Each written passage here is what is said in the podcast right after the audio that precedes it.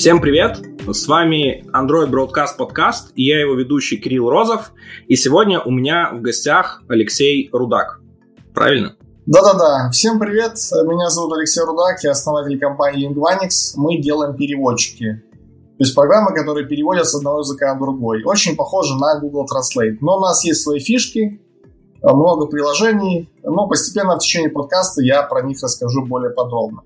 Скорее всего, аудитории будет интересно мой путь, как я прошел э, за несколько лет э, именно от разработчика, который работает в аутсорсе или в продуктовых компаниях, к созданию своего бизнеса. История очень длинная, э, как бы интересная, поэтому, наверное, лучше всего будет рассказать именно, как это все началось. Э, где-то, наверное, лет 9-10 назад э, я работал э, программистом, делал iOS-приложение, работал где-то, наверное, 3 года в аутсорсе, и потом еще работал где-то полгода в продуктовой компании. А в каком это году все было? Ну, я где-то начинал вообще делать свои первые приложения, я начинал это с 2008 года в конце. Не-не, а вообще, в принципе, ну, не, не свои именно приложения, а вообще, в принципе, вот как карьеру разработчика. А, карьеру разработчики я начал где-то в 2006 году. И с чего ты начинал? Я начинал с аутсорса, я начинал с Java программирования. Вот, я делал большие enterprise системы, там были, ну, был такой своеобразный язык написанный, который, который транслировался в эти в Java аплеты. Ну, то есть там была своя технология, которая ну, особо нигде не применима, кроме этого проекта. Я вот в этом поработал, я понял, что особо развиваться там не получится, и поэтому уже пошел в другую компанию. То есть я как бы начинал с Ява. Но еще до, до Ява, правда, я еще делал в университете, я был на кафедре, э, э, то есть младшим научным сотрудником, и еще делал на C++ там различные программы для образования. То есть, наверное, более правильно сказать, что еще с этого начал. То есть у меня как бы основной посыл был такой, что мне всегда было интересно делать свои проекты. Я искал любую возможность, э, чтобы научиться их делать, набраться какого-то опыта. То есть э, не стоит забывать, что это был 2006 год, э, тогда там не было такого развития IT, как сейчас, то есть там не было особо много компаний, мест, где можно было набраться опыта, курсов каких-то, там акселераторов, э, бизнеса, стартапов, ничего такого не было, поэтому ну, надо было с чего-то начинать. И богатого разнообразия технологий такого прям не было. Да, там тогда было все очень глухо в Минске. Не так, как сейчас. Но, к счастью... Хотя ПВТ уже существовал. Ну, ПВТ, да, он как бы существовал, но там брали не всех, туда было очень сложно поступить, оно совсем было другим, не так, как сейчас. Вот, то есть я начинал вот именно сначала с кафедры, потом с аутсорса, где-то в аутсорсе, наверное, работал где-то так 4 года. Потом еще там было, наверное, где-то вот полгода э, продуктовой разработки, то есть попал в компанию, которая делает свои приложения. И вот можно сказать, что с этого вот момента, да, начался вот такой путь уже к своим приложениям. А в какой момент вообще у тебя подошла идея к тому, чтобы попробовать сделать что-то свое? Вот с чего ты подтолкнулся? Потому что, в принципе, а, у большинства разработчиков и есть такой страх, что вот, блин, я-то разрабатывать умею, вроде неплохо, впрочем, вот как найти свою идею? Вот почему мне стоит начать, как попробовать, с чего это делать? И вот как тебя, то есть как ты к этому пришел? Ну, я пришел к тому, что я как бы работал на, на аутсорсе, да, я брал заказы других компаний на разработку каких-то приложений.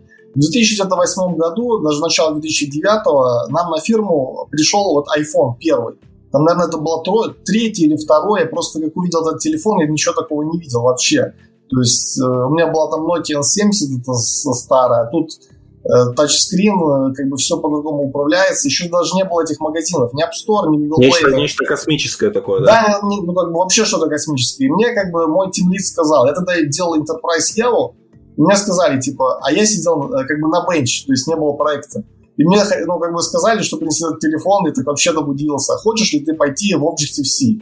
То есть это ну, разработка под iPhone. У меня не было опыта под мобилы, вообще ничего не было. Но мне это было интересно, как бы, я говорил, да, хорошо, я тогда буду это делать. Мне это сразу вообще, вообще вся затея понравилась. И я где-то вот потом, с этого момента, вот можно сказать, что начался мой опыт работы с мобильным приложением. Сначала я делал заказы на фирмы, которые там ну, э, прислали другие компании, и просто там уже когда первый, второй сделал, я понял, что в этом что-то есть, и, в принципе, я могу такие же делать приложения.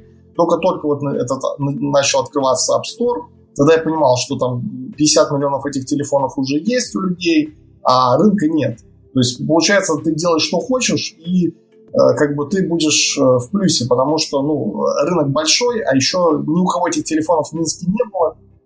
Спрос уже создался? Да, аудитория... спрос был большой, куча заказов начал на фирму приходить именно под мобильную разработку, потому что все начали понимать. И я к тому моменту тоже начал понимать, что если я сейчас запрыгну в этот рынок, то очень будет хорошо. И я начал усиленно, даже там по вечерам, приходя э, домой с работы с основной, я начал изучать это еще более сильно. Купил себе этот Mac Mini, э, такой компьютер был, который в Минске тоже очень было трудно найти. Я там как-то случайно его нашел, купил этот iPhone, еще 3G, самый там бэушный, где-то на онлайнере, и начал дома тренироваться вечером, э, делать свои программы. То есть первая это была такая игрушка, называется Monster Мышь. Ну, не знаю, что-то пришло мне вот в голову сделать эту игру. Она как бы там была простая, там э, где-то в Paint я нарисовал эти картинки от балды просто. Ну, ну, мне казалось это прикольно. Вот. Потом там тоже начал там, показывать кому-то там э, различным э, ну, ребятам постарше, которые уже более опытные, сказали, что это полная ерунда, как бы это не взлетит, никому это не надо. Но самое интересное, что потом через 4 года она там э, где-то в топ-10 там по Европе попала в эти в чарты. Но это уже там другая история. Но, а заработать на ней получилось? Нет, она тогда была бесплатная, тогда я вообще еще не знал, что на них можно как-то там заработать. И мне было просто это интересно. Это была самая моя первая игра, вообще посмотреть что да как. И поэтому она была бесплатная. И, потом, когда я уже понял, э, что там надо эти встроенные покупки делать, уже там это немножко время ушло. Слушай, но вот первый опыт из этого приложения, которое ты смог вынести, что получилось? Э, получилось то, что рынок открыт, что там можно много чего добиться, и что можно делать такое, какие-то поделки свои, но из-за того, что там как бы конкурентов нету, что бы ты ни делал, оно все взлетает. Но тут вопрос другой, как это оттуда добыть деньги. Потому что тогда не было рекламных сетей никаких, там были просто на покупки, не было подписок, ничего. И тогда еще было очень мало материалов, по которым ты, ну, можешь там вообще разобраться, что и как делать. То есть какой-то документации, статьи, видеороликов, там ничего такого особо не было. То есть, э, и, ну, ты что-то пробуешь, ну, получается, не получается. Слушай, а насколько быстро тогда развивался рынок? Вот, грубо говоря, там, не знаю, ты садился, делал приложение за три месяца, э, появляются за это время аналоги, то есть конкуренты или что-то прочее? Ну, на самом деле, да, нам тоже стоит интересно, как бы, сделать экскурс э, в то время, то есть на тот момент, да, топ App Store, там не было ни скайпов никаких, там ничего такого, никаких э, там Angry Birds, там были такие же поделки, как мои. Вот топ-10 там э, американского App Store. И ты просто смотришь, что там просто какие-то программы, которые там через там, 10 секунд по таймеру какой-то звук звонят, да, они там в первое место в Америке, там зарабатывают там просто там 10-20 тысяч долларов в день. Ну, это, конечно, несопоставимо с сегодняшним заработком, но тогда это казалось вообще чем-то нереальным. Вот, и ты как бы более еще мотивирован на все это делать и э, дальше как бы во все это вкладываться. Но это, опять же, это был где-то 2009 год, вот самое-самое начало. Но тогда, опять, когда я сделал вот эту игру, э, Monster Mash, тогда, э, к сожалению, она не прошла ревью в магазин, и тогда не писали причину, почему. Ну, не прошла, и все. Вот, и поэтому я тогда прекратил эту всю затею, потому что, ну, и, и там несколько раз попытался ее пропустить, но я в 2009 году не понял, почему ее в магазин эту игру не пускают, и где-то там на два года я все это отложил потом. И опять пошел работать в аутсорс. Слушай, вопрос такой, смотри, а из этого опыта, то есть ты понял, что, в принципе, не, без разницы, что писать игры или приложения, или... Ну, тогда принципе... я особо не думал. Мне просто, ну, мне, мне нравилось тогда игры делать, да, то есть, э, потому что э, как-то, ну, просто игра казалась прикольнее, да, приложение, я там еще в них не сильно понимал, да, потому что игры это более понятно, да, то есть приложение какого типа, на какой рынок, то есть это надо какой-то, ну, более анализ какой-то делать. Но опять же, это был там 2008 год, 2009, то есть тогда просто, ну, ну, хотелось же сделать что-то такое смешное, прикольное, потому что ты видишь в этом App Store, да, что там полная ерунда какая-то. Там игрушки какие-то там, ну, не знаю, там нажал какую-то, допустим, кнопочку одну, да, кваканье лягушки, и все. И там э, это получится там 5000 долларов в день. И ты понимаешь, ну, то есть зачем... понятно было, что просто когда не, не было ничего, не было, очень легко зайти чему-то новому. Фигню, там, и зарабатывай там кучу денег, да, и мне просто пришло, давай эта мышь, а там был, мышь была смешная, которая гоняется за сыром, да, и тоже прикольный звук, там, музыка, музыка классная. Я понял, что вот такое будет заходить. Да, потому что, ну, смотрел, что там будет аналогично. Ты говоришь, что ты потом снова ушел э, работать в аутсорс и через два года вернулся. То есть, я так да, понимаю, за два года на, на Store много чего уже поменялось. Оно поменялось, да, уже пришла конкуренция, э, как бы там уже стало больше игроков. Ну, конечно, не так, как, там, как сейчас. То есть, тогда еще там можно что-то было делать э, довольно-таки нормально. Вот. Еще, а по каким причинам ты решил вернуться вновь? Ну, это опять интересная тоже была история. Я уже, когда в 2011 году э, тоже пошел работать уже в другую компанию, как-то там товарищем, э, там, э, как это, за чашкой чая рассказал, что вот я там когда-то делал игру два года назад, там про мышь, прикольная, но мне сказали, что это полная херня, как бы такое не взлетит. Я попробовал его в магазин закинуть, и оно не прошло, и я там несколько попыток сделал, не понял, почему оно не проходит. Ну, и, короче, просто пыльнул на это. Вот, а мне сказали, а потом мне уже, ребята, как же так, давай уже там доведи до, до ума, типа, ну попробуй, ты же там столько там сил вложил. Ну окей, говорю, хорошо, купил опять сертификат этого разработчика на 2011 год, и все-таки уже потом в 2011 году там хотя бы э, ну, писали причину, что, что в твоей программе неправильно, там, не хватает картинок, там, не поддерживаешь какие-то архитектуры, а тогда просто писали, ну вот, ну, не принято. И ты понимай, как хочешь. А сейчас писали, то есть там написали причины, я их починил и уже закинул в этот магазин.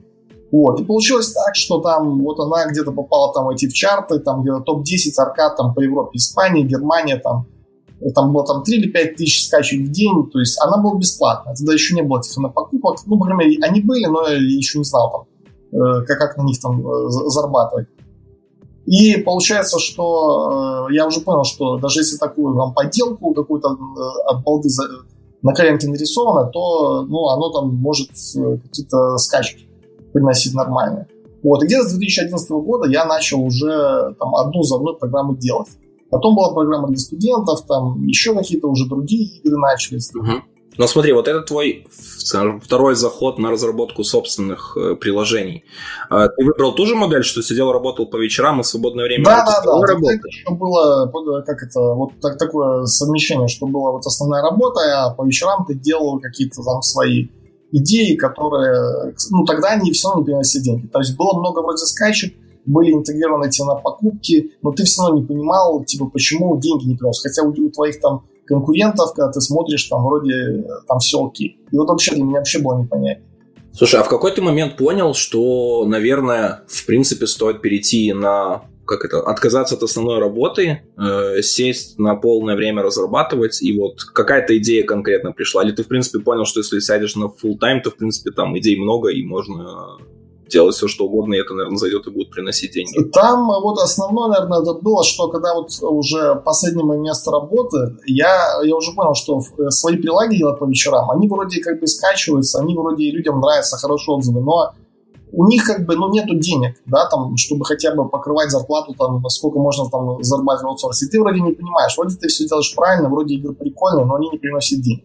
И потом я как бы ушел вот э, уже последнее место работы, где-то было 2011 год, это была продуктовая компания, и в которой там делали то, что несколько был человек, и они делали вот разные тоже приложения. И вот тогда я уже посмотрел, что я вообще все неправильно делаю. То есть я не делаю локализации, я не делаю там оптимизацию ключевиков там в App Store.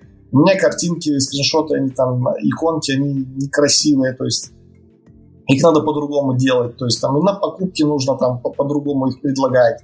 Я понял, сколько просто ошибок, э, ну, из-за того, что опыта нету, именно опыт программирования он был, да, то есть я мог быстро там собрать какую-то игру, которая там будет работать.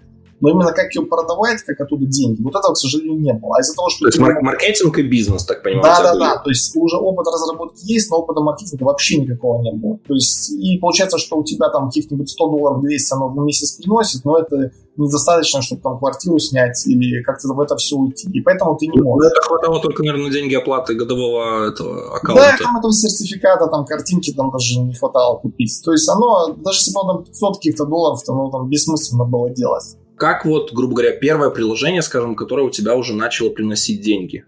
Uh, вот. Оно, оно у тебя было уже на full тайме написано или ты что-то Нет, оно уже было написано, когда я уже ушел э, с последнего места работы. Я вот уехал в Новополоск, потому что в Минске я понял, что если я сейчас буду начинать что-то делать, я просто ну, не проживу тут, потому что ну, там аренда, жилья, она там все, все это дорого. Но самое интересное, что последнее место работы я именно специально выбрал таким, чтобы вот просто понять, вот как люди делают, что вот они делают с точки зрения бизнеса правильно. Очень как бы вот тут стоит отметить э, такой вот момент, самый важный да, для слушателей, что вам надо, чтобы кто-то показал. То есть вы сначала как делать правильно, потому что если вы в аутсорсе, допустим, работаете 10 лет, выполняете какие-то там таски, заказы, вы никогда не научитесь, как делать бизнес. Если, э, как это, и ничего не получится. Да, ну, без разницы, какой рынок. Даже если он там менее конкурентный там, или высококонкурентный. То есть но надо, чтобы, а чтобы научиться, тебе нужно выбрать компанию так, чтобы у тебя была возможность именно вот работать бок о бок именно с продукт-менеджером, с маркетологом. Чтобы вот он тебе дает какой-то таск, сделать там какую-то кнопочку красная, а не синий. И ты понимаешь, а почему цвет красный, а не синий? Потому что там были сделаны какие-то АБ-тесты, были сделаны какие-то исследования, что эта кнопка конвертит лучше. А если ты этого не понимаешь, ты вроде сделаешь классную игру, классное приложение, но оно не будет продаваться просто. Ну, в, как бы, и на те деньги, которые там достаточно, чтобы будет нормально жить, ты не выйдешь. И вот, угу. вот это, оно тоже сразу не пришло. Тебе казалось, что ты там можешь почитать статью, ролик посмотреть и все, сделать то же самое. А ты читаешь блогеров, смотришь видео, уже там 2011-2012 год, уже там начало появляться. Оно у тебя не работает. Человек делает тебе, э, как это, в статье пишет, делай, мол, так и так. Ты это делаешь, оно не работает, то есть все равно денег нет. А когда ты вот в компанию идешь и там продуктовую Э, и, и тебе показывают, да, вот почему вот именно так делается, у тебя ну, приходит понимание. И, в принципе, там года э, в такой хорошей компании э, как бы вот работа, оно, в принципе, у тебя поменяет мировоззрение, как делать бизнес. Это очень важно, потому что люди в основном, они вот идут за большой зарплатой. Какой-то аутсорс, там, даже там, продуктовую компанию, ты получаешь много денег, да, но у тебя именно никогда не будет понимания, как вот зарабатывать деньги на этих приложениях, там, на сайтах, на этих там, других любых стартапах. И вот когда я тоже это понял, я понял, что, в принципе, я э, уже понимаю, как делать бизнес, я могу уйти и уже делать уже, ну, сам правильно, свои проекты. И когда я вот ушел, тогда вот я начал делать кучу тестов различных приложений абсолютно. То есть я игры уже переделал свои, они стали другими. То есть э, уже, э, как бы, уже было понимание рынка, и тогда я просто сделал кучу тестов, и уже просто выбрал приложения, которые стали лучше всего приносить деньги. И уже там сфокусировался на них. То есть тогда это были вот переводчики, были музыкальные программы, типа там барабаны, пианино, были э, эти фуры. То есть все, что связано с GPS, тоже классно шло. Фитнес, немножко остановимся и поговорим вот про выбор компании. Ты сказал, чтобы понять, вот как это сделать хорошо, хороший способ это найти компанию, в которой ты можешь научиться. Да, да, да. То есть понять дело, что, скорее всего, это продуктовая компания, в которой да. все сконцентрировано в одном месте, и люди, которыми ты можешь рядом поработать. Но вот э, ты можешь, как сказать, там, пару критериев, по которым ты эту компанию отбирал. То есть, именно, вот, грубо говоря, вот какие ты критерии, э, критерии предъявлял, чтобы вот понять, что ты там этому сможешь научиться. Окей, хорошо, смотри, самая главная компания, э, компания должна быть в Минске. Она где-то должно быть там до 10 человек, работа из офиса. Никакой удаленки там, это все ерунда, как бы. На самом деле, то есть работа в офисе, она намного эффективная. То есть удаленная работа, она тоже эффективная, но не сравнится с работой в офисе.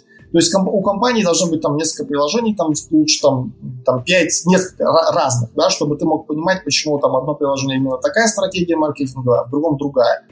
Вот, то есть э, компания должна быть успешной, потому что много продуктовых компаний, да, там, э, они на уровне стартапов, и у них там еще нет выручки какой-то, то есть ты не, не, не понимаешь, э, как они пришли уже к хорошим показателям. Вот, то есть компания уже там ну, хотя бы год там должно, там полтора быть, чтобы э, уже какие-то были позиции в магазинах, чтобы там, ну, был хороший маркетолог, очень... Самое главное, что, чтобы был какой-то один человек, у которого ты можешь поучиться всему. То есть можешь задавать вопросы, типа, а почему вот э, вы приняли решение этот экран делать, а почему там вот такую цену выставлять? И ты сидишь в одной комнате рядом, он тебе, допустим, твой project менеджер тебе дает таски, а ты у него спрашиваешь, а почему так? Почему? То есть ты 10 вопросов в день задашь, у тебя и, и каждый день в течение месяца. У тебя ну, картинка сложится вся. У тебя там, скорее всего, будет доступ к какой-то аналитике, ты сможешь там посмотреть, опа, там, их раньше поменяли, там 10 тысяч там заработали. И ты сразу, сразу тебе как бы мотивация, э, получается там сидеть по вечерам разбираться. Чисто ради знаний. То есть даже без разницы зарплата. Пусть она там будет меньше рынка в два раза, да без разницы. Самое главное у тебя получить эти знания, которые больше нигде не, не, не получишь. Потому что ты, ты понимаешь, что сейчас ты поработаешь в этой компании, потом ты можешь свою компанию так уже сам создать. Но просто, что у тебя, ну, просто скорее всего, тебе не дадут доступ именно к этим знаниям. Ты будешь просто как бы исполнитель каких-то задач. Вот. И ты никогда не поймешь, почему вот именно вот эти таски делать вот именно в таком порядке и именно вот так. Я просто понял, что критерии компании должны... Это маленькая компания, продуктовая, успешная, сидят все в одной комнате, все обсуждают дела бизнеса, то есть в том числе разработчики, потому что они, э, ну, как бы это все делают. То есть они говорят, что вот это там, э, допустим, задачу можно там делать там 3 часа, вторую там 2 часа, там, третью день, и, соответственно, с точки зрения бизнеса лучше делать, допустим, задачу, которая день. И ты с проект менеджером там, или проект менеджером ты обсуждаешь что именно бизнес обсуждаешь. Не только что там сделать э, какую-то функцию, а именно обсуждаешь с точки зрения бизнеса. То есть как бы тебя слушают, твои идеи, и ты слушаешь идеи других. И вот это очень важно. И такую компанию тоже ты не сразу как бы найдешь. Таких компаний, в принципе, тогда было немного. И там, ну, может, пару штук. Ну, вот в одной... А что это за компания была? Ну, я как бы не хочу говорить, там, ну, мало ли. Но была хорошо. Она еще, она еще есть, работает? Я уже даже не знаю. Она вроде бы там аккаунт есть в приложении, но там, не знаю, развивается это все или нет. Ну, понятно. Ну, как бы... ну хорошо, да. В принципе, опыт валидный. Ну, например, вот в текущих реалиях какую работу не возьми, любая удаленка. И ну, тут, наверное, уже сложнее становится. Ну, я, опять же, Насчет удаленной работы, я вот просто сам э, как бы работал по-разному, но тут стоит тоже говорить, что никакая удаленная работа, ну, я понимаю, что у каждого может быть свое мнение, она никогда по эффективности не, сравнится с работой в офисе, когда в одной комнате. То есть может быть эффективная и удаленная работа, но офисная она будет еще в несколько раз эффективнее, в десятки раз, если правильно тоже процессы настроены. И организовано правильно. И организовано, да. да. Именно, а если ты идешь в такую компанию а, научиться, никакой удаленной работы. То есть тебе надо именно учиться рядом. Как это вот сидишь в метре от друга. Ты просто пальцем на экране показал, вот почему вот так. А тебе сразу человек ответил, вот потому-то и потому-то, с точки зрения бизнеса. И говорю, достаточно года. Да даже полгода достаточно, чтобы все понять, что и как. Если тебе это не покажут, можешь как бы своими силами 10-15 лет убить э, впустую. Не Слушай, поймешь, у меня сразу появилось два вопроса. Первый вопрос это вот а, насколько ты считаешь, то есть в принципе, ну, можно же научиться там продуктовым фичам, понять эти основные подходы, как они анализируют прочее. То есть это как у разработчиков тоже, мы же тоже там берем да, документацию, да. курсы и прочим, и в принципе сделать то же самое реально а насколько бы, не знаю, наверное, может, э, наверное, вопрос, наверное, времени и продуктивности. Вот как думаешь, насколько бы ты потратил больше времени по сравнению с тем, что вот ты поработал в реальной компании и вот смог послушать рядом, как это вокруг тебя происходит, ну, частично задетым быть в этом, потому что ты разработчик, с тобой это обсуждалось и прочее. Ну, скорее всего, что как это, я просто пытался свои переприложения делать, я, и свои тесты. Скорее всего, я еще там поделал, там, не знаю, там, три года от этих тестов, я понял, что там денег особо ну, нормальных я не зарабатываю, потому что я не понимаю, что я делаю сразу неправильно. А в той компании тебе именно э, э, как это, именно есть опыт именно сначала, да, там с выбора идей, там с проверки, как там э, привлекать пользователей, как там делать различные фишки, чтобы там конверсию... Ну смотри, ну мы же все равно даже ты на своих ошибках лично, наверное, тоже начинал понимать, что, блин, вот сделал приложение, но не заходит, и, видно, начал понимать, типа, смотришь на конкурентов, них что-то так. То есть та компания да, тебе просто, в принципе, раскрыла тебе весь подход, да, ну вот э, как ты думаешь, ты бы, там, не знаю, за год, за два смог бы сделать то же самое, без этой компании, работая вот сам над своими продуктами? Ну, скорее всего, наверное, я бы смог делать. Тут очень как бы тоже такой э, э, момент, да, что, скорее всего, когда ты делаешь два года, да, и у тебя что-то не получается, ты просто забьешь, да, и будешь заниматься чем-то другим. Вот как я и говорил, что это история с первой моей игрой. В 2008 году там у меня не получилось, ну, как бы, почему не получилось, я не знаю, да, ну, потому что ну, какие-то были причины. У меня не было друзей. Ты не мог объяснить себе сам, почему так Да, почему. Вот я бы попробовал там еще, убил там три месяца, да, там что-то переделывал. Я даже не знал, приведет это э, к пропуску в магазин или нет, приложение. Если бы у меня был круг общения, да, продукт-менеджеров, ну тогда их не было в Минске, в принципе, да, статей не было ничего. И, ну, и тут очень такой важный момент, да, что тебе, э, как это, ну, э, ну, нужно какой-то ментор, какие-то основы, э, как бы вот люди, которые могут тебе дать основу, на которых ты потом можешь уже делать э, тесты правильно. Потому что, вот, опять же, в любом продукте есть куча тестов. Ты можешь тесты делать сам, хоть 10 лет, хоть 100 лет, но ты не будешь информацию правильно интерпретировать которая тебе поможет делать правильный вывод. Нужно понимать, что нужно делать правильный тест, потому что ты можешь делать тест, который ноль тебе пользы принесет. Который он не приносит пользы, потому что ты не понимаешь, что тест, он сам вначале сделал неправильно, неправильная аналитика, да, и ты делаешь выводы неправильно. Потому что все, что написано в интернете, оно э, там много просто написано ерунды, а то, что написано вроде как правильно, там есть очень много нюансов там, ну, о которых просто там в статье ну, не указано. Потому что и плюс оно может быть специфично для продукта. Это да-да-да. И ты как бы вроде читаешь статью, ты вроде делаешь что-то правильно, да, но ты там иконочку там, не знаю, красную вместо синей набьешь, и у тебя уже другая аналитика. А человек про это просто, ну, ну, как бы не написал, потому что он считает, что это, что человек должен сам проделать этот тест, сам понять, какие цвета лучше конвертят, а у тебя раз и совсем все по-другому. Возможно, он это не пишет, потому что для него, знаешь, вот как мы какие-то вещи, как вот разработчик, ты сам думаешь, для какие-то вещи для тебя ты считаешь уже банальными, простыми, да, да, и да. просто не считаешь, потому что это такой, как, такой, настолько такой базис, как уровня входа для любого, и ты просто типа, а зачем про это говорить, типа, это и так понятно, ты как, не знаю, как там, знать язык программирования Java, чтобы писать под Android было, или там, вот знать Objective-C, чтобы писать под iOS, а зачем, типа, про это писать? Ну, как бы это и так понятно, по-другому не напишешь.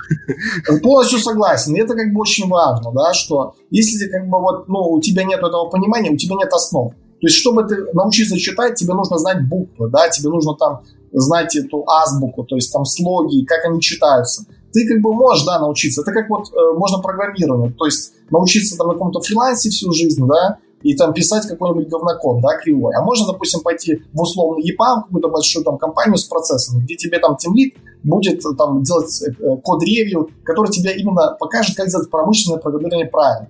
И научить себя, научить научиться, для старта. Да. да, да, да, научиться, как делать хорошо и качественно. Потому что ты можешь по книжкам научиться, ролики можешь посмотреть. Но все равно нужен кто-то, кто тебе вот именно задаст эти стандарты. Ментор. Ментор нужен. Ментор, нужен ментор. Без разницы. Это маркетинг, программирование, там, не знаю, стройка дома, там, ремонт машины, без разницы. Нужен человек опытный да, который тебя научит именно основам. Потом ты уже, когда есть основа, можешь сам делать тесты, можешь читать статьи, у тебя будет понимание, что и как. Но без этого не будет. Да даже, наверное, ментор тут не нужен как человек, который прямо научит, а который человек, который подскажет, по какому пути идти и, да. грубо говоря, поможет, грубо говоря, в контрольных точках синкаться и говорить, что ты пошел туда, пошел не туда, и вот что ты там совсем свернул, нужно вернуться и сделать по-другому. И такой человек всегда нужен, потому что когда ты что-то можешь делать особенно долго, ты вот от своего изначального пути можешь уйти очень далеко. Очень далеко. И, и потом вообще, то есть такой, у тебя ничего не получается, ничего не происходит и прочему, а происходит не потому, что ты плохо стараешься или что делать, потому что ты просто пошел не туда. Верно, это очень важно. И поэтому, говорю, сейчас в Минске много компаний продуктовых, очень много стартапов, молодых ребят, да, там 25-24 года, да, у которых там, ну, которые заработали миллион. Почему они заработали? Потому что они сразу пошли в правильные компании, где они могли научиться, да, что вот там сделали более старшие ребята успешной компании, они там э, посмотрели, как вот именно э, сделать какие-то продукты с самого начала до конца. То есть с идеей до там продажи компании или там вывода продукта на рынок. И они понимают, что за два года, в принципе, ты это все можешь ну, понять, и как это, и сделать то же самое, потому что там ничего такого суперсложного нет. Да, но вопрос в том, что пока тебе не покажут это, ты никогда, ну, сам, ну, это будет очень долгий путь, как где-то можешь свернуть не туда. И поэтому сейчас, да, все больше и больше молодых ребят, которые делают свои продукты, и они начинаются сразу успешными. Несмотря на то, что конкурентный рынок там, что уже там поменялись правила в этих всех магазинах, рынках, без разницы. Важно, что сейчас в Минске очень много есть возможностей научиться делать правильно. Есть много менторов, есть много людей, у которых ты можешь посоветоваться, много разных мероприятий. И материалов в интернете. Материалов, всего-всего хватает. Тогда такого ничего не было. И у тебя там выбора особо не было, что делать.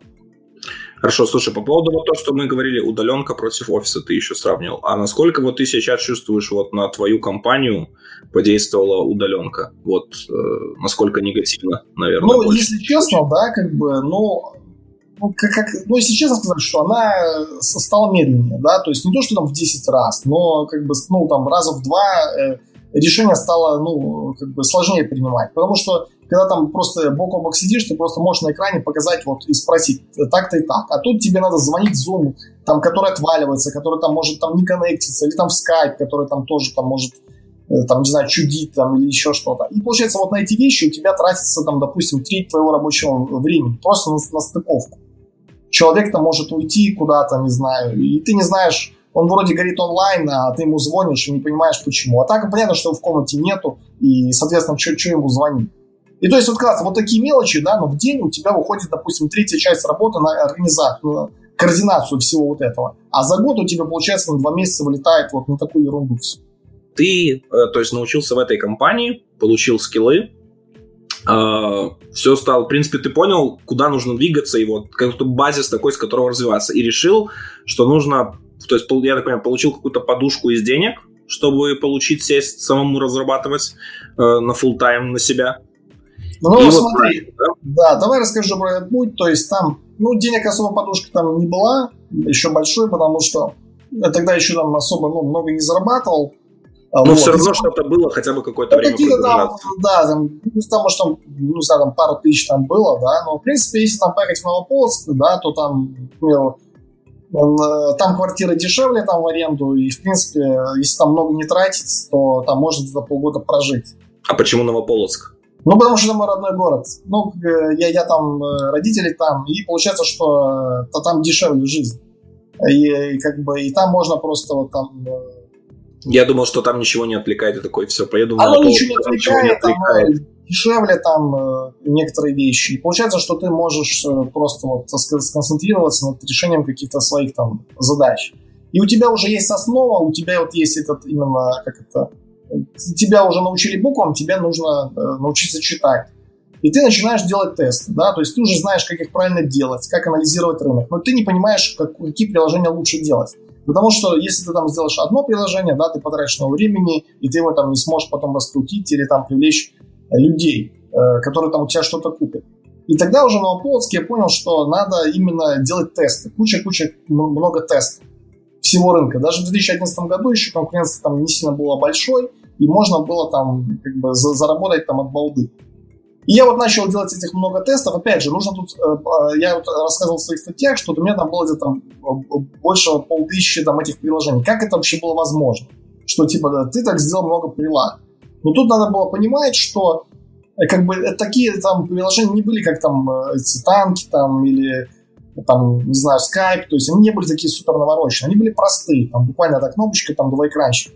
Но ты их был... Ну, это не клоны. Что?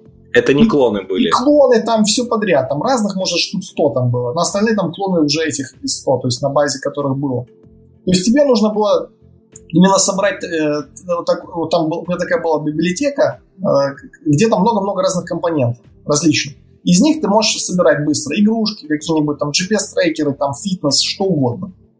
И потому что там, э, ну, просто я так как бы ее сделал, что любое приложение ты можешь собирать очень быстро, если какую-то идею делать. Я потом, опять же, я смотрел, как это сделано в других компаниях. У них у всех там есть какие-то наборы классов, которые ты можешь использовать в различных там своих других приложениях. То есть есть какое-то вот ядро такое. А потом на которое ты уже интерфейс натягиваешь. И та, если у тебя там, опять же, есть картинки, есть там э, какие-то ресурсы, ты можешь, в принципе, быстро эти приложения делать. То есть игрушки там простые какие-то, можешь там за пару дней делать. Вот, я начал делать эти тесты, и потом понял, что когда уже у меня есть основы, у меня, в принципе, все программы начинают приносить деньги. Вот, и тебе остается только выбрать те, которые более там на, на одно количество скачивания там больше денег приносят. Ну и, соответственно, там было много вариантов, какие программы делать, но я понял, что там переводчики лучше делать их. А от них больше всего отдачи. Окей, слушай, а какое у тебя первое приложение стрельнуло именно в плане монетизации? То есть принесло себе денег, что ты вот понял, что вот ты сделал уже все правильно, и вот можно таким путем зарабатывать? Ну, на самом деле, наверное, это такой был плеер, там, который из SoundCloud. Э, есть такой сервис, который вот там музыку можно эту слушать. Э, и вот я там просто сделал плеер, а тогда этих плееров э, было, не знаю, там, наверное, штук там, тысячи, наверное. И я сделал тысячу первый. Аудио или видео? А, аудио. Ну, то есть ты потом подключаешься по API к этому SoundCloud, да, и ты делаешь, ну, просто слушаешь музыку там вбираешь какое-то поисковое слово, и оно начинает тебе по этому поисковому слову музыку э, искать. Ну, твоего направления. Там рок, металл, там что-нибудь. А где Но... источник данных был? А источник данных это SoundCloud. Там было свое API, по, которому ты можешь эти песни э, в онлайне слушать. И там, получается, было вот просто такая, такое поле, какой-то поисковый запрос. Там, хочу слушать музыку, там, не знаю, там, про любовь, там, или про, не знаю, там, про людей, там, ну, что-нибудь такое. И тебе сразу там 100 песен выдается. И это как бы такой плеер. И вот. И он тогда назывался там интересно так, что там супер плеер, MP3, эм там все форматы, слушать металл, рок, техно, э, все стили. Там было название 250 символов где-то. Максимум. Ну, стандартно, да, стандартно. Да, и там была такая интересная ситуация, что тогда было в App Store, можно было делать длинное название. И у тебя по всем этим ключевикам Э, именно пользователи приходили. У тебя там, ну, где-то было там 2000 скачек в день. И просто ты поставил туда рекламу, у тебя уже там было где-то пару тысяч там э, чисто денег. И самое интересное, что у тебя конкурентов, даже там в русском этом App Store, у тебя там 100 программ, у тебя из них 30 плееров, таких же, которые SoundCloud API используют. Потом, через какое-то время, SoundCloud, э, когда уже там было в магазине сильно много таких приложений, их просто обрубили всех. И у меня перестало работать там, и у всех остальных.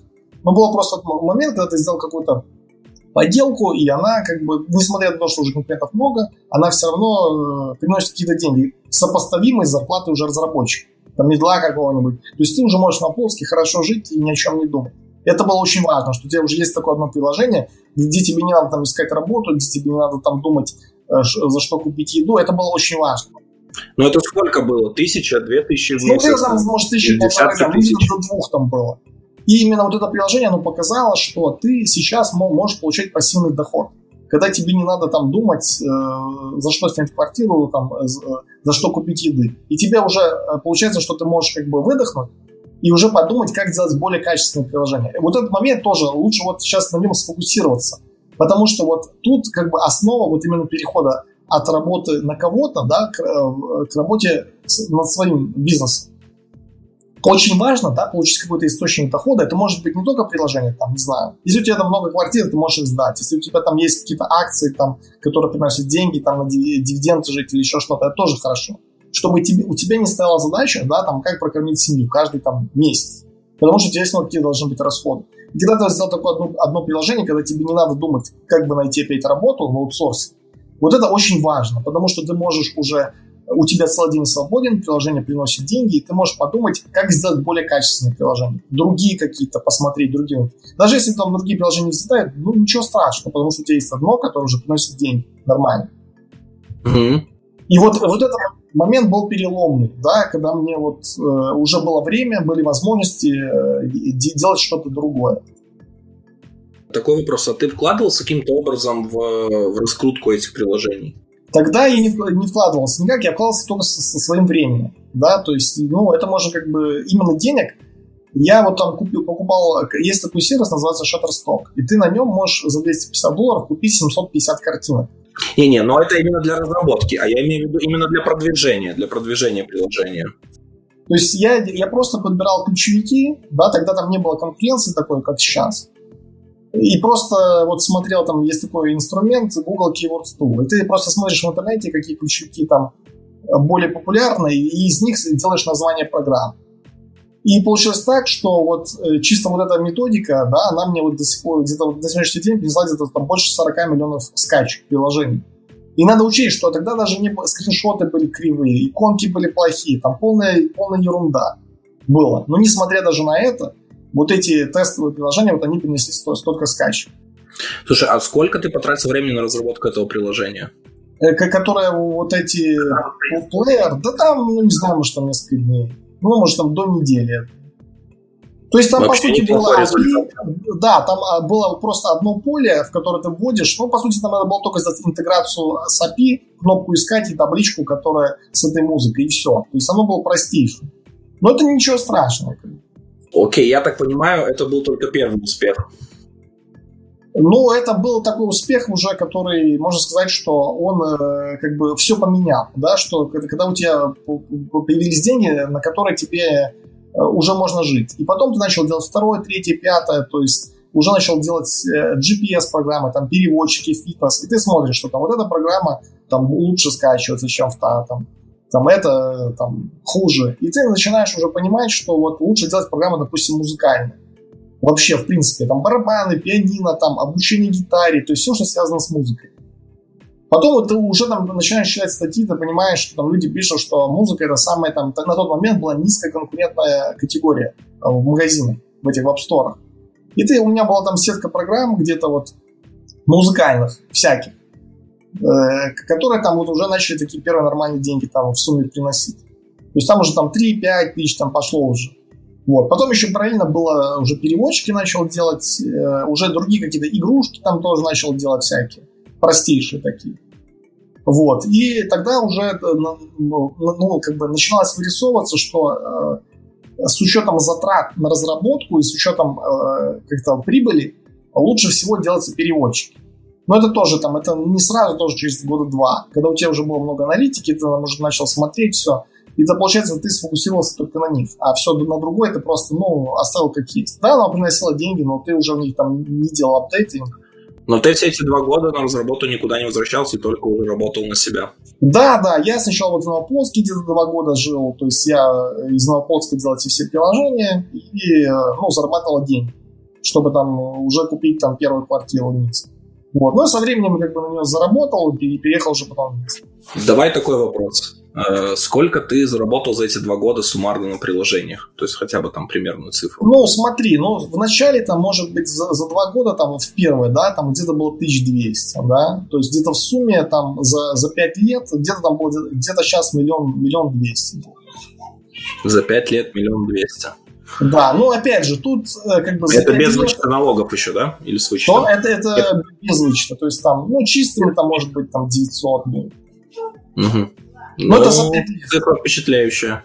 Ну, оно впечатляет. Ну, на самом деле, да, эта сумма там, ну, как бы, если там взять хорошего разработчика, да, какого-то там, э, такого, который там работает на зарубежную компанию, допустим, американскую, ну, там как бы будет там в 2-3 раза больше зайти. Но опять же, тут надо учесть, что э, как бы заработок пошел только за 5 лет, да, когда ты уже научился. Но у тебя была там куча стартапов, проектов, где-то там с 2006 года, которые вообще ничего не приносили. То есть по факту ты заработал эти деньги да, за 14 лет, потому что у тебя есть э, как бы много опыта отрицательного. Это не то, что там раз сразу да, все получилось и начало все, все там взлетать, работать. То есть ты потратил очень много э, как бы времени в никуда, в проекты, которые ничего не принесли. То есть было много проектов там туристических всяких, которые вот они были сделаны, но они даже не вышли, потому что ты их просто закрыл, чтобы делать там уже другие приложения. То есть это э, как бы ну, это был очень долгий путь, очень сложный, то есть, который только вот именно в конце начал приносить какие-то нормальные деньги. Хотя по факту, если там э, взять, э, допустим, какие-то другие компании, они гораздо были на тот момент более успешны, да, чем, чем то, что делал я. То есть у меня было много очень скачек, очень там были, с, с одной стороны, хорошие показатели, но то количество денег, которое заработал, оно ну, оно, оно как бы небольшое э, с учетом того, тех усилий или затрат, которые я вложил в это все. Ну, потому что, опять же, у меня еще не было такого опыта, э, который есть, допустим, у большой продуктовой компании, как Аполлон, Минских, там, Гисмарт, э, там, и все, всех остальных. Угу. Ну, Слушай, как бы для одного человека это нормально, да, я полностью согласен. Ты сказал, что к концу уже начал подходить э, к сфере переводчиков. Да, да, да. В каком-то, да. И вот когда ты понял, что там можно зарабатывать, в принципе, начал полностью переключаться на нее. Ну, в переводчике там такая интересная тоже история, что в переводчиках можно было легко собирать трафик. Да, потому что э, тут очень такой есть тоже момент, что э, тебе нужно, когда ты делаешь один э, свой бизнес, и когда ты делаешь э, там в команде с другими ребятами, когда у тебя есть инвестиции, там, ну, э, лучше так сказать, что самая главная идея вот этого всего, нужно э, понимать, в каких ты условиях находишься. Вот есть куча книг по бизнесу, есть куча роликов, статей, но все они не учитывают один маленький момент, что кто-то, э, допустим, живет в Новополоцке, кто-то в Гомеле, кто-то в Нью-Йорке, кто-то в Москве, у кого-то родители там чиновники, у кого-то родители работяги, у кого-то там, не знаю, 10 друзей, там, обычных, да, у кого-то там 200 друзей айтишников. И вот это вот все эти статьи не учитывают. То есть в какой ты ситуации находишься.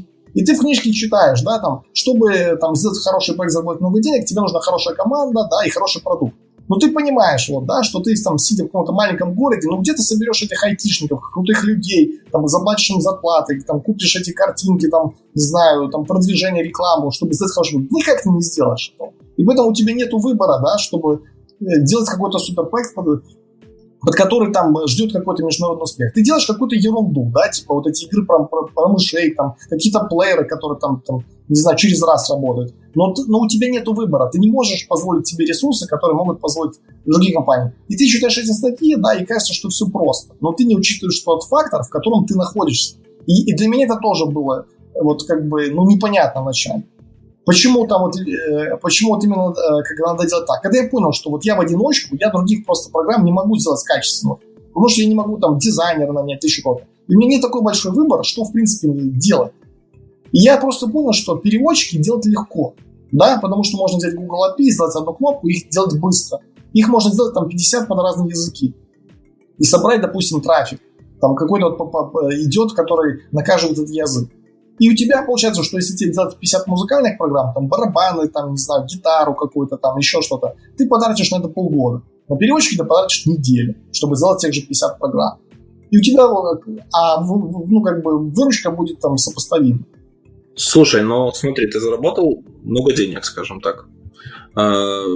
Многие могут в этом остановиться и пойти, типа, там, не знаю, купить Феррари, поехать куда-нибудь в закат, отдыхать, куда-нибудь вложиться и спокойно жить. То есть, в принципе, ну, миллион – сумма такая, которая достаточно неплохая, и можно, скажем, выбрать, что делать самому. А, но но почему ты решил вкладываться вот именно... То есть, как я понимаю, значительную часть денег ты потратил на то, чтобы развивать переводчики, улучшать технологию, и, в принципе, это все привело вот к созданию продукта LinguaNext. Да-да-да. Вот тоже интересный вопрос. Опять же, тут этот миллион, он не был заработан как бы за день, да, или за месяц, или за год. То есть это было постепенно. То есть там, как 10 лет назад я там заработал там первые 30 долларов, да, там еще там, это была программа там для студентов. Потом там было 500, э, ой, не 500, а 50, 100, 500, там 1000. И это э, доход он постепенно рос. То есть там где-то за год ты вышел там на 4 тысячи, потом там в следующем году там на 10, на 15, там 20 где-то. Там. И в пике было где-то 30 тысяч там в месяц заработка. Но потом это все начало снижаться, там, потому что ты уже там начал заниматься другим. Вот, то есть это было где-то вот эта вся, вот этот заработок, ну, где-то даже лет на 6 он был растянут. То есть вот в сумме вот за эти 6 лет вот где-то был вот заработан этот миллион. И он как бы зарабатывался, ну, то есть постепенно. И получается, когда он зарабатывался, там эти же деньги тратились потом там, на, на разные вещи. И где-то вот 4 года назад я просто вот понял, что когда ты делаешь эти переводчики, они были очень там простые, там одна-пять кнопок, там, не знаю, два поля и Google API, который используют. Ты понимаешь, что там у тебя уже там за месяц, да, там 2 миллиона скачек. У тебя там уже где-то с этих переводчиков там 10 тысяч просто чистыми получается. И просто делать как бы, ну, мало затрат, а э, как бы эффекта очень много. И ты начинаешь как бы в, в эту сферу, ты все другие программы вообще не трогаешь, ты делаешь, делаешь просто переводчики больше. То есть начинаешь уже делать хорошую графику, хорошие иконки, функции какие-то там. И у тебя это все начинает расти. И был момент, когда у тебя уже там где-то там 300 тысяч пользователей в месяц стало, их стало столько много, что у тебя э, вот этот расходы на Google API, которые она использует, они стали, стало очень большое. То есть у тебя начало прибыль расти. То есть у тебя как бы много, ты зарабатываешь, но ты много тратишь на этот Google, потому что надо платить за этот API. И ты понимаешь, что, опа, ты нашел нишу классную, да, то есть люди э, их скачивают, э, как бы людям там, ну, и покупают эти на покупки, и реклама там у них это продается. Но ты не можешь, э, допустим, отмасштабировать этот бизнес там на миллион пользователей в месяц, там, на 5, потому что у тебя нет своего API. Когда у тебя станет много пользователей, у тебя будут такие большие расходы, что у тебя, ну, этот бизнес будет неэффективен и тебе надо будет как-то решать эту проблему, чтобы у тебя был свой перевод, свой API. И я просто тогда, вот был 2016 год, я понял, что это быстро, вот эту тему с переводами, надо как-то быстро развивать. У тебя уже есть деньги, у тебя есть уже понимание рынка, как делать эти прилаги, но у тебя нет вот, вот этого API, на котором ты можешь отмасштабировать вот эту нишу. И вот с этого момента, да, вот я начал э, вот искать, как бы сделать свой переводчик, чтобы не зависеть от Гугла. И там разные сервисы там пытался там... Это, это уже отдельная большая история. Это которая... большая история, да, которую там еще, наверное, на несколько подкастов. А, слушай, тогда давай немножко поговорим про именно вот вещи, которые больше волнуют нас слушателей, потому что большинство это разработчики, Android-разработчики в моем случае. А, и смотри, то есть какие есть такие штуки, которые часто преследуются, скажем, таким, может, э, наверное, как-то правильно будет сказать, инженерный ход мышления. Вот потому что ты, в принципе, думаю, сам был инженером, понимал, о каких вещах думал там в начале, когда делал первое приложение на аутсорс и прочим, и когда уже понимал, что делаешь свои продукты с другими целями, чтобы заработать, а потом еще как владелец бизнеса вообще начал думать. И как менялось твое мышление, я думаю, ты даже прекрасно помнишь и сравниваешь, что как ты думал, и что какие-то вещи, как ты понимал, что они не важны тебе стали с разных вещей. Очень Отличный часто вопрос. у разработчиков, смотри, да, давай я вот подспрашиваю, и ты мне вот расскажешь. Вот смотри, первая штука, которая всегда любого разработчика будет... Я, вот, мне тоже интересно, какого качества код был в твоих приложениях, когда ты девелопил их один вот и выпускал вот там быстро и прочим? Заботился ли ты о качестве вообще? Э, смотри, опять же, тут я скажу много разных вещей, да, но с которыми э, как бы кто-то может не согласиться.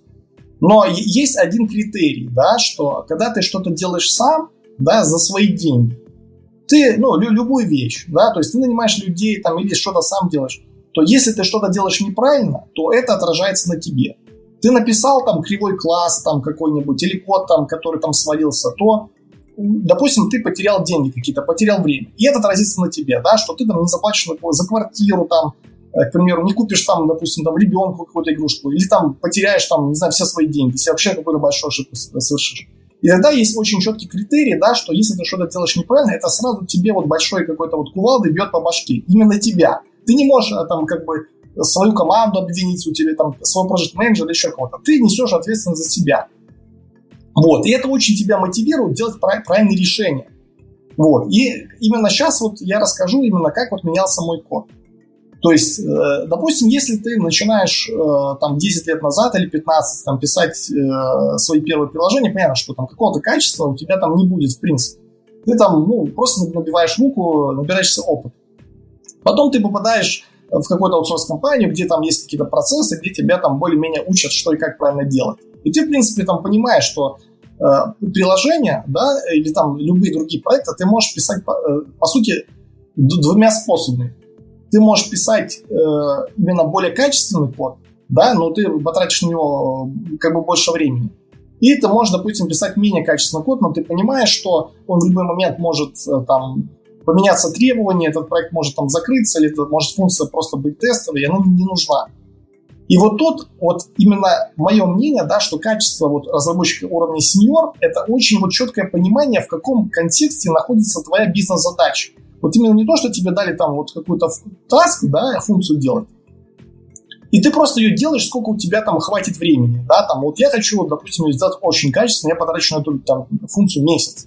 Но тебе, да, там, твой project менеджер там, или там владелец бизнеса скажет, чувак, типа, я сейчас рискую своими деньгами, да, вот я хочу себе там купить какую-то крутую машину, а ты будешь сейчас эту функцию делать месяц. И ты вот, допустим, я тебе потрачу на зарплату на твою, да, и, по сути, вот мой бизнес пострадает. Поэтому, типа, не делай так напиши ее там костылями какими-то, да, чтобы мы просто проверили гипотезу какую-то бизнесовую. Но у человека, да, сидера, который привык все, всю жизнь делать качественно, у него ломается мышление. Как это так? Мне придется писать говнокод какой-то, да, который я никогда не писал. И для людей это просто разрыв шаблона. Потому что и он не понимает, почему в каких-то моментах, да, тебе нужно делать хуже, но быстрее, а в каких-то нужно делать медленнее, но как бы, но качественнее. Потому что есть разные проекты. Есть, допустим, проекты, там, банковские приложения, где нужно там супер качественный код, тесты, там, то есть э, процессы там очень четкие, то есть там, там, там это одни требования. Ты делаешь, э, допустим, какой-то стартап, тебе нужно проверить рынок, то есть или там идея взлетает, не знаю, тебе не нужен качественный код, как ты можешь, три года, тебе нужно делать его быстро, чтобы просто проверять. Но опять же, тут тоже такой есть критерий, что когда ты делаешь какие-то тесты, проверки, они не должны там валиться у половины пользователей. Но если они там свалятся у 5%, это нормально. И тебе нужно вот именно четко понимать контекст бизнеса. А у разработчика, к сожалению, у него нет, нет этого понимания, именно как делать решения какие-то, а именно разработческие, с точки зрения э, задачи бизнеса, в которой стоит, стоит этот проект. Потому что им, они же не участвуют в бизнесе. Они просто выполняют таски, которые дел, э, там, присылает им, допустим, Jira Project Manager. И поэтому у людей, да, вот как это, э, может не быть понимания, когда нужно писать более плохой код, ну, то есть там не, не покрытый тестами, там, но, но делать его быстрее, потому что нужно быстрее результат какой-то. А, а человек должен понимать, да, в, каком, э, в какой ситуации он находится, в какой ситуации находится проект, бизнес, там, компания. И тогда он э, понимает, потому что э, иногда ты знаешь, как написать очень круто, но ты специально, да, не делаешь ни тестов, ты не делаешь там как какие-то супер паттерны, тебе это не нужно, потому что тебе нужно сделать быстро, да, чтобы получить там ответ на какой-то бизнес-вопрос. Если уже там проект взлетает, если там уже все, все хорошо, расширяется команда, когда ты не один, не двое вас там сидит в комнате, да, там разработчика, а их там становится 10, да, там уже ну, нужно делегирование, нужно распределение ролей, ну, нужна уже какая-то структура. И тогда уже нужно какой-то там, ну, более качественный подход. И вот это вот очень четко нужно понимать. Вот именно у сеньор-разработчика, у него есть это понимание. Когда какой код писать. Когда нужно быстрее. Всегда.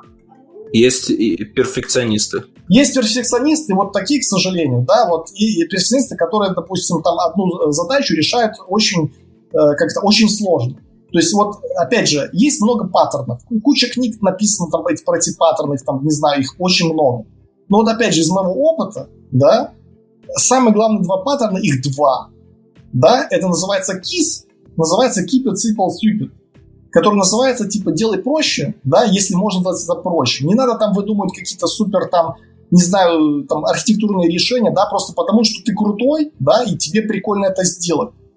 Как бы ты делай решение такое, чтобы оно именно сочеталось с задачами бизнеса, да, чтобы там э, как бы ты э, проект шел, чтобы там твой проект менеджер там был доволен, чтобы э, майлстоуны э, твои, допустим, сложились э, в срок, да, чтобы проект но как бы не усложнялся излишне, потому что с этим есть ну реально беда. Потому что я сам тоже нанимал людей, то есть я управлял и сам тоже как бы страдал вот этой э, проблемы. То есть мне делать, ну иногда мне прикольнее, да, вот просто решать вот задачу, потому что мне интересно. Но бизнесу, да, на который ты, допустим, работаешь, ему это как бы, ну, не нужно. Ему надо просто, чтобы задача была э, как-то решена в срок, да, и с определенным критерием качества. И второй, э, есть такой тоже хороший менеджерный паттерн, это такой как бы, принцип, называется принцип Паретта. То есть, когда вот 80 э, э, процентов всех твоих усилий на чем угодно, да, они ну, приводят только к 20% результата. И наоборот, 20% результата приводит к 80% какого-то эффекта. И тебе нужно понимать, вот ты смотришь на проект, да, ты можешь написать 10 классов, можешь написать 2, но результат будет одинаковый. Так зачем писать 10? Но опять же, это не сразу понятно если у тебя нет вот именно понимания, как, как вот делать какой-то бизнес на свои деньги, ты никогда не поймешь что ты можешь быть крутой, ты можешь писать там, не знаю, офигенный код, ты можешь делать там все эти паттерны знать. Но ты понимаешь, что ты будешь, допустим, это биться вот над этой супер крутой архитектурой, да, которая через два месяца, никому, ну, она не нужна будет. Потому что там, ну, что-то поменяется. И ты за эти два месяца, да, там, потратишь на квартиру, там, на еду, там, потратишь несколько тысяч долларов. И это твоих денег личных. И это коснется лично тебя. И ты никого не обвинишь, если, допустим, эта суперпрограмма никому, кажется, не нужна. Или она не взлетает, или она там что-то забыл, и теперь там надо все переделывать. И вот это вот сильно меняет все мировоззрение. Когда у тебя есть опыт, э, как бы э, делать какой-то проект любой на свои деньги, когда только твоя есть ответственность.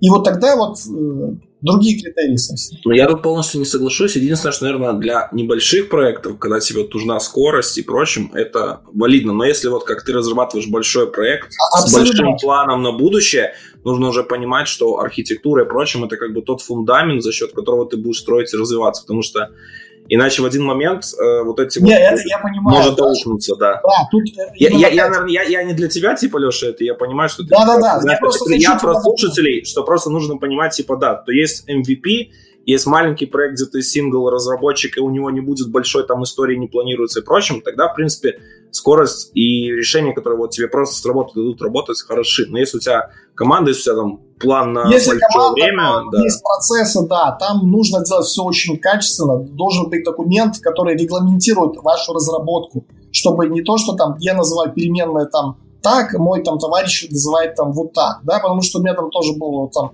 мой проект Lingvanix, да, там тоже делали люди, которые называли э, переменные 85, блин, знак. Можно их просто там на молекулы было порубить. Ну, просто вот человек так привык, да, но ты как бы это, вовремя это э, как бы не заметил, да, потом через там два года у тебя уже там другие люди пришли, и получилось, что э, как бы уже это все, ты тратишь свои деньги на переписывание этого кода. То есть по факту, что там твой, твой сотрудник там два года назад там сделал какую-то ошибку. То есть это все верно. То есть э, есть просто разные задачи. Есть банковское там какое-то э, банковские приложения, да, есть какие-то маленькие там, не знаю, игрушки, э, там свистелки какие-то. Понятно, что тебе игрушку-свистелку маленькую, да, там с одной кнопочкой, тебе не нужно написать через там 20 паттернов, там, с поддержкой каких-то там, не знаю, Bluetooth-соединений, там, со синхронными какими-то вызовами, там, это не нужно. И, а просто есть люди, которые именно пишут простые вещи, да, там, хотят, э, там, не знаю, какого-то дикобраза сделать, который там и в интернете там еще апдейты через, там, через какое-то облако там поддерживает. Это не нужно. Вопрос в том, что когда ты э, тратишь не свои деньги, тебе же без разницы. Ну, сделаю я это за месяц или сделаю за день. Это же работодатель платит. Но есть Плюс проекты... Еще, есть еще большая разница, что очень важна скорость, просто потому что ты можешь сделать фигово там, ну, за месяц, выпустить, оно начнет тебе приносить деньги, и с наличием денег, с наличием стабильного дохода ты можешь это исправить, возможно, переписать даже полностью, чтобы иметь возможность разрабатывать больше. То есть ты можешь сделать крутую версию там, ну, за три месяца, но учитывая, что есть конкуренты, э, нету финансирования и прочим, это может прийти просто в никуда, и в итоге вообще ничего не произойти. И вот тут тоже, опять же, нужно понимать, что идти в компромисс – и э, то есть доносить такие вещи. То есть, ну, тут, наверное, скорее у меня из моего опыта лично была проблема всегда, что даже когда проект становился стабильным, хорошим, и то есть большое будущее уже было, там расписано много фичей наперед, то менеджмент такой, все, нам все нужно быстрее, быстрее, быстрее, мы говорим, нет, нужно какой-то вот остановиться, выдохнуть, потому что то, что мы написали, впрочем, оно развалится просто. То есть оно не было, оно не было заложено под масштабирование, под большую базу, типа под много, множество использования, обрастания большим количеством функционала. Да, ну и все, все правильно говоришь, что э, должно быть понимание, должен быть компромисс. Даже в рамках одного проекта, да, вот ты делаешь, у тебя, допустим, проект может быть, допустим, интерфейс, может быть часть, которая ответственна за платежи, и может быть часть, ответственна там еще, не знаю, за какую-то базу данных. И ты понимаешь, что из этих вот трех частей у тебя самое главное, да, должны быть э, работа с платежами, потому что это деньги компании. И вот ты на эти платежи должен потратить 80% своих сил, времени там, на все остальное, если типа там кнопочка там, не знаю, будет там не красным, синим там гореть, да не страшно.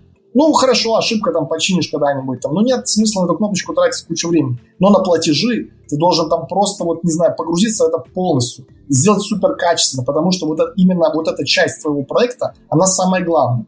Но лю, ну, люди, которые это делают, они должны понимать, что именно на уровне проектов, какие части, они более важны. Где нужно супер качество, супер скорость. Чтобы там все, как бы, людей там, э, чтобы людям э, там покупки внутри программы совершать. Но вот опять же, вот, вот именно очень четкое вот чувство именно бизнеса. И вот когда у тебя есть понимание именно бизнеса, да, когда ты делаешь разработку в аутсорсе, и у тебя есть понимание бизнеса, потом ты делаешь свои проекты, ты делаешь их быстро, ты быстро проверяешь идеи.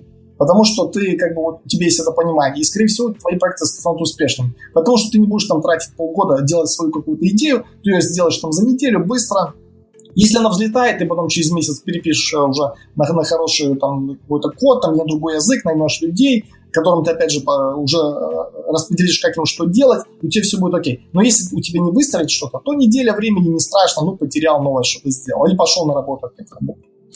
Слушай, ну вот э, ты то, что опыт свой весь рассказывал, он был про опыт, как ты был скажем, такой воин-самурай-одиночка.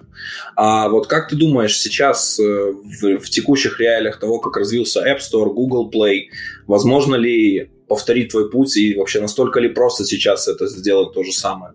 Ну, я, я тут я скажу, все просто, если знать как. Да, то есть, э, но опять же, вопрос в том, что раньше, да, там, я, это все реально. Это, ну, опять же, если ты хочешь там зарабатывать миллион в месяц, да, понятно, так не получится сейчас. Но если ты, допустим, хочешь там 3-5 тысяч в месяц выйти, да, то сейчас э, там пассивного дохода это, в принципе, еще не сложно. Но тебе как бы оно не сложно, да, но для, для тех людей, кто, у кого есть опыт. А если у тебя этого опыта нету, да, тебе никто не подскажет, там, на какие локализации делать там приложения, э, то есть э, локализовывать, то есть как иконки, как скриншоты там правильно рисовать, там, как, не знаю, название подбирать то, ну, к сожалению, там и можно 5 лет просто потратить на это, на эксперимент и ничего не выйти. Слушай, ну по поводу твоих приложений, ты сильно не уходил в то, чтобы разрабатывать графику. То есть там прочим, то есть, ну, там делать их там прям очень красивыми, красивыми, как понимаю, то сделал довольно простыми в старте, впрочем.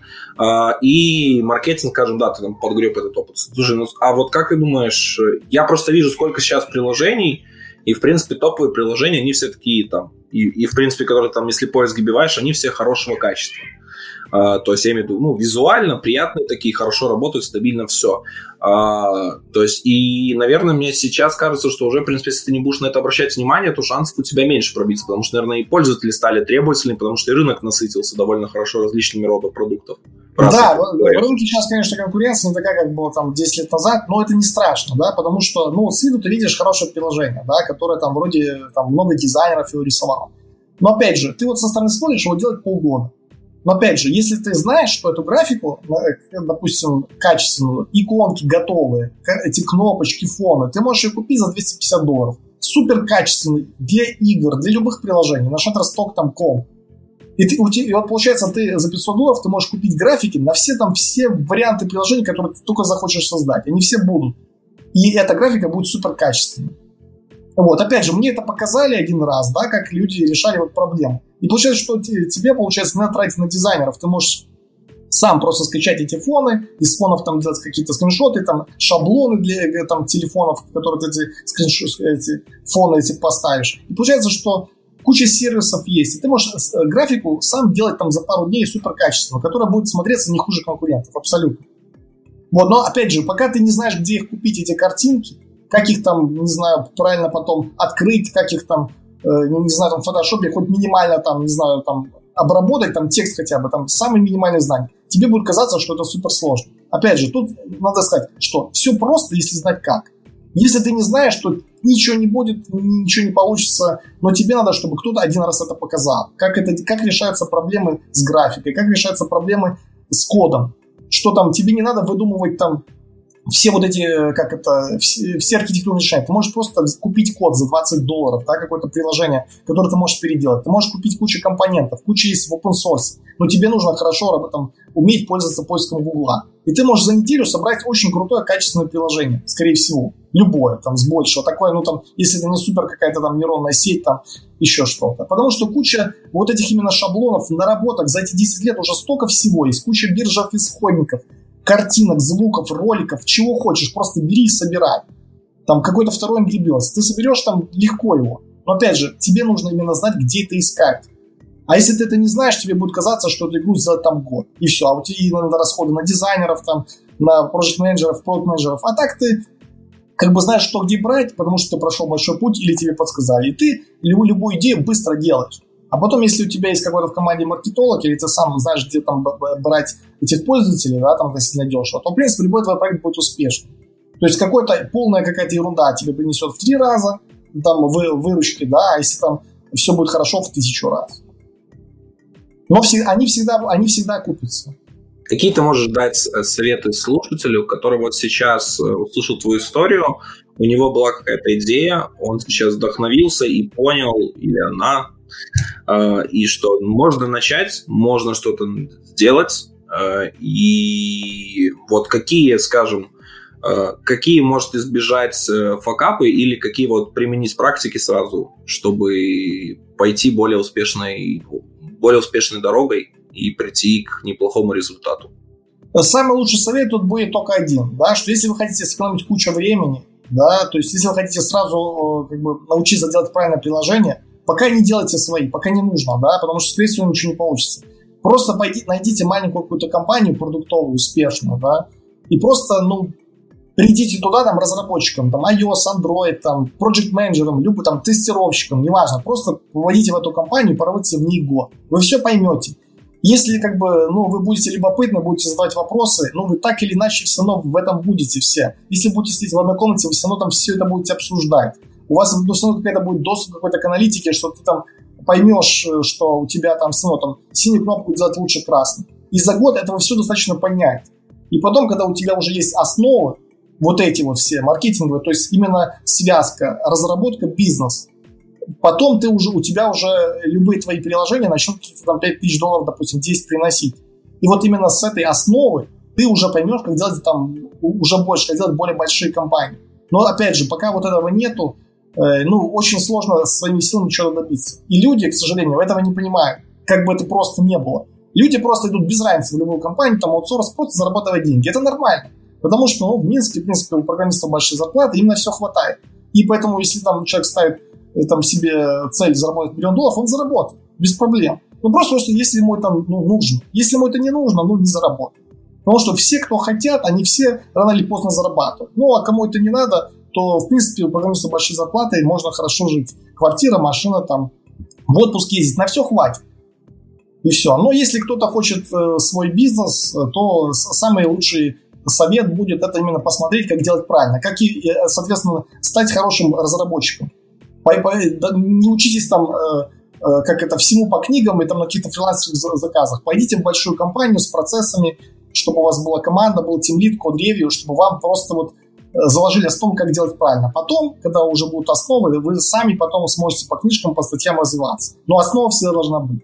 А ее лучше всего получить именно э, работая в небольшой команде, в какой-то, в любой. А стоит ли начать всю работу по вечерам, вот, в свободное время от работы? Либо, вот, если у тебя эти знания есть, есть какая-то идея, вот, скажем, стопнуться, и, возможно, может, у тебя есть какой-то перерыв между работами, Э, и попробовать эту идею развить. Опять же, тут это можно сделать. На самом деле, первое приложение, да, там какое-то более-менее хорошее, можно сделать за неделю. Опять, если, ну, тебе э, как бы понятно, где брать картинки, где брать там код, можно даже быстрее за три дня сделать. Хорошее приложение, чтобы проверить идею. Три дня достаточно. Но я понимаю, что это звучит как бы странно, но когда у тебя уже есть определенный опыт, это все легко. И, в принципе, тебе не нужно даже там месяц ждать, чтобы понять, твой проект взлетает или нет. Через там 2-3 недели ты видишь, если он взлетает, ты, в принципе, там уже там, в день, ты, допустим, можешь там, там 30-50 долларов зарабатывать, и ты уже понимаешь, что я могу там через месяц уволиться и, и развивать этот проект. Потому что мне, в принципе, там денег уже хватит образно. То есть это сейчас и такой, как это, все думают, что свой проект надо где-то год делать, там, что-то долго, там, по вечерам. Да не надо, там, говорю, недели там хватает запаса. Леш, возможно, у тебя есть что-то сказать нашим слушателям напутствие? Напутствие как бы такое, что всегда лучше сделать что-то и пожалеть, чем не сделать и думать. Вот это очень самая как бы, главная идея, что пока молодые, как бы, смотрите, пробуйте. Даже если ничего не получится там на первый, второй раз, там ничего страшного, рано или поздно всегда получится. Вот. Вопрос в том, что все, кто хотят заработать там много денег или что-то достичь, они все достигают. Вопрос просто не опустить руки. А чтобы не опустить руки, ты должен быть именно вот э, как бы да, в той тусовке, где есть люди, которые достигли э, больше, чем ты. Да, чтобы у тебя было вот это менторы должны быть, у тебя должен какой-то обмен идеями. И очень важно просто попасть в правильный круг общения. Если ты в него попадаешь, то ты очень быстро растешь. Я считаю, что если у вас нет каких-то провалов или что-то, это не очень хорошо, потому что вы не понимаете, как не нужно делать. Это верно, да, потому что один раз может получиться, да, а второй, третий раз нет, и ты не поймешь, почему. Всегда лучше там три раза не получится, но ты будешь знать, почему у тебя не получилось. Потому что четвертый раз у тебя уже получится, но очень круто. Не стоит бояться, и потому что действительно это нормально, и наоборот, даже во многих компаниях к этому относятся положительно, потому что ты уже понимаешь, что ты делал не так, ты это не станешь делать снова, и ты что-то пробовал сделать. То есть ты не побоялся. Это еще как минимум еще дополнительная вещь, что ты не побоялся, рискнул. Да, не получилось, но ты имеешь свой опыт вот такого непосредственно создания, разработки. Да, этот, этот опыт, он э, в любом случае будет полезен, поэтому участвуйте в хакатонах, идите работать в стартапы, в том числе в мой, и там будут вакансии, скорее всего, там в ближайшее время э, э, Android-разработчика, Data Science, backend разработчиков. Вот, и получается, что получаете этот опыт. Потому что есть возможность научиться, Э, как бы как делать правильно, и потом уже делать свои компании, которые будут успешны, свои продукты. То есть не бойтесь работать в стартапах. Вы ничего, кроме времени, не потеряете. И все. А именно, что если у вас все получится, то вы как бы сорвете джекпот сразу. На этом у нас все. Э, большое спасибо тебе, Леша, что ты пришел к нам в гости. Э, всем слушателям я хочу пожелать хорошего времени дня. Подписывайтесь на наш телеграм-канал, на наш подкаст. Подписывайтесь на YouTube канал, будет много всего интересного. И всем пока-пока. Спасибо, Кирилл, что пригласил. Было приятно очень дать интервью. Всем, всем привет. И будем на связи, если что. Пишите, если что, там в LinkedIn, если есть какие-то вопросы, я думаю, что у кого-то будут, и слушатели там Facebook, всем постараюсь ответить. Может, не сразу, но Оставим контакты в описании к этому видео, подкасту, где бы вы не смотрели. То есть все вы найдете в описании, все ссылочки. Хорошо, все, до связи. Все, всем пока. Пока.